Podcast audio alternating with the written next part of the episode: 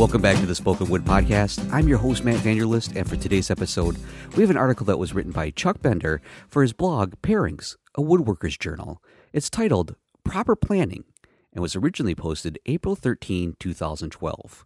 Now, to find this post and so many other great articles written by Chuck, visit his website at www.acanthus.com and then look for the tab that says Parings a Woodworker's Journal, and you'll find all of the great information there, along with a whole bunch of fantastic information about Chuck's regular stuff, including his classes at the Acanthus Workshop.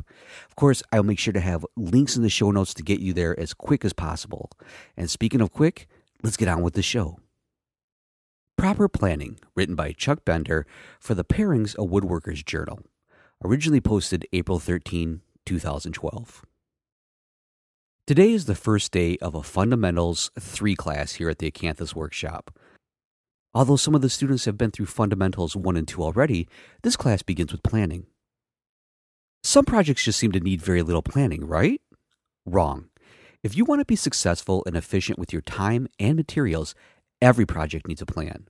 I don't care if that plan is an elaborate set of architectural drawings or scribblings on a napkin. You, my friend, need a plan.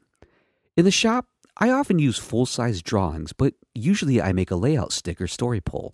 They're two names for the same thing. A layout stick is a full sized, three dimensional, cross sectional view of your project, and I have one for nearly every piece I've ever made. Layout sticks are fairly common in carpentry and the building trades. They can help a craftsman avoid construction mistakes. The same holds true for furniture. The strength of a layout stick comes from the vast amount of information that is contained within it. It helps me puzzle through the potential problems I may have with joinery, as well as get a sense of the scale of a piece. Once I have the stick properly laid out, I will have hardly any need for any ruler or other measuring device from that point forward in my project. When cutting parts to length, I simply square the good end of my board, hold it against the layout stick or the other way around if the board is on the large size, and transfer a mark showing the proper length of the piece. I can use it the same way for thickness and width as well. When I make a layout stick for a complex project, I tend to draw in all the little details. I will actually draw out moldings in full detail. Not only does this provide a permanent record of what I did should I want to do it again, but it gives me a chance to see what I'm doing in real time as it were, so I can decide if I like it or not. It's far easier to change a stile width or molding profile in a drawing than when you've just milled everything.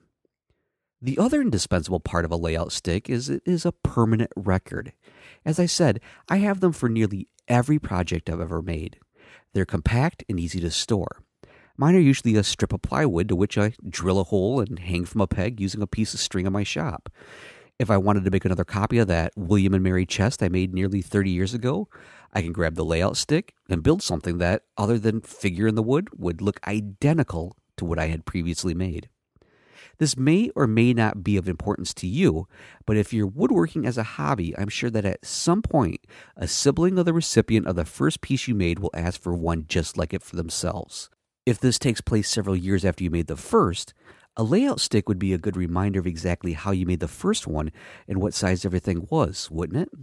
So, why is this important for my Fundamentals 3 class today? Well, they're making one drawer stand this weekend. Today, very first thing this morning, they begin by making a plan, their layout stick. And that was Proper Planning, written by Chuck Bender for Parings, a Woodworker's Journal, originally posted April 13, 2012.